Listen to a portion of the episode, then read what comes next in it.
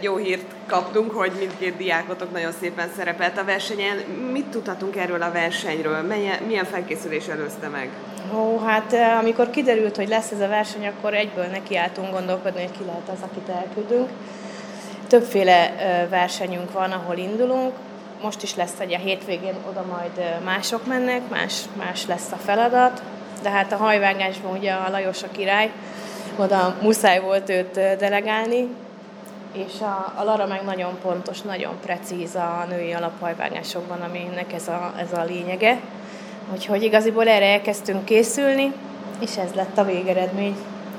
Ö, azért ez egy nívós verseny, Lora támogatta, és azért elég sok diák is volt rajta. Igen, több mint 70 diák jelentkezett, körülbelül azt hiszem, hogy 6, 6 kategóriában volt, aki több helyen is indult, voltak olyanok, akik csak egy kategóriában indultak. Így utólag úgy gondolom, hogy megállták volna a gyerekek a helyüket a többi kategóriában is. Mi próbáltuk őket úgy felkészíteni Ildivel, hogy, hogy ne kelljen hátrányt szenvedniük. Szerintem jól sikerült a fel, felkészítés. Miért fontosak ezek a versenyek, hogy induljanak rajta? Igazából úgy gondoltuk, hogy mind a két versenyzőnek az, amit itt az iskolában tudnak teljesíteni, meg amit mi tudunk nekik nyújtani, az egy kiindulási pont. Ő nekik utána az, hogy van-e egy versenyhelyzet, vagy meg tudják magukat mérettetni bárhol, bárkivel szembe, az csak a fejlődésüket szolgálja pluszba. Úgyhogy nagyon örültünk az eredménynek.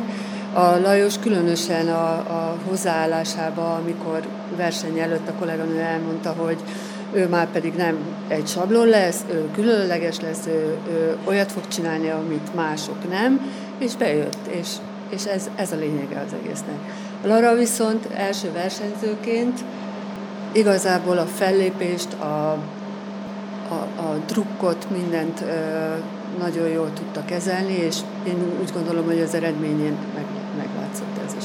Hogy találkoztál ezzel a szakmával? Miért választottad? Mi tetszett meg benne? Hát igazából a nyolcadik évfolyamon így nagyon utolsó pillanatban döntöttem el, hogy ide szeretnék járni, mert tetszett ez a szakma, és úgy gondoltam, jó lesz csinálni. Uh-huh. És itt a melyik számban indultál a versenyen? A női alaphajvágás. Aha, és ott mit készítettél? Hát egy női alaphajvágást. Ez volt az? Igen, ő. Aha. De, De itt festen is nem csak vágnod kellett, ugye? De az ősz volt a hangsúly Aha. ezen a versenyen, és azok a színek próbálnak benne lenni. És mennyire volt a fazon nehéz megvágni, hogy mire kellett odafigyelni? Nem volt nehéz annyira, csak hát kicsit csúsztam, uh-huh. mert elfelejtettem bevinni ollót, és ott volt egy öt perc csúszásom, de akkor is így behoztam, Aha. és végig tudtam vinni a versenyt. Mennyi idő volt rá? Egy óra. Egy óra? Igen. Aha. Szárítással együtt. És ez egy kicsit mondhatni Kleopátrás, vagy nem tudom mi a pontos neve. Olyasmi. Aha, hogy Olyasmi, ez most ilyen... amúgy divat is különbe? Igen. Egyre jobban. Így az öregebbik Aha. korba. Uh-huh. Ez az utolsó éved. Igen. És tervezed, hogy a szakmában maradsz? Igen, nagyon. Szeretném ezt csinálni, így a párommal együtt. November 25-én volt szombaton, mi már elindultunk előtte nap pénteken, ott is aludtunk egy kollégiumba, tök jól telt az előző nap is, meg úgy gondolom aznap is. Több versenyszámban is részt vettél, és melyik sikerült a legjobban? Sajnos nem vettem több versenyszámba részt, bár kellett volna, mert úgy gondolom, hogy arra is nagyon nagy esélyem lehetett volna, ezért kicsit ideges is voltam, vagy voltunk így a tanárnővel. Hát csak a, divat hajvágásba indultam, azt sikerült is megnyerni. A modern klasszikusba nem indultam, az volt a másik. Mi az, amit alkottál a divat hajvágásban?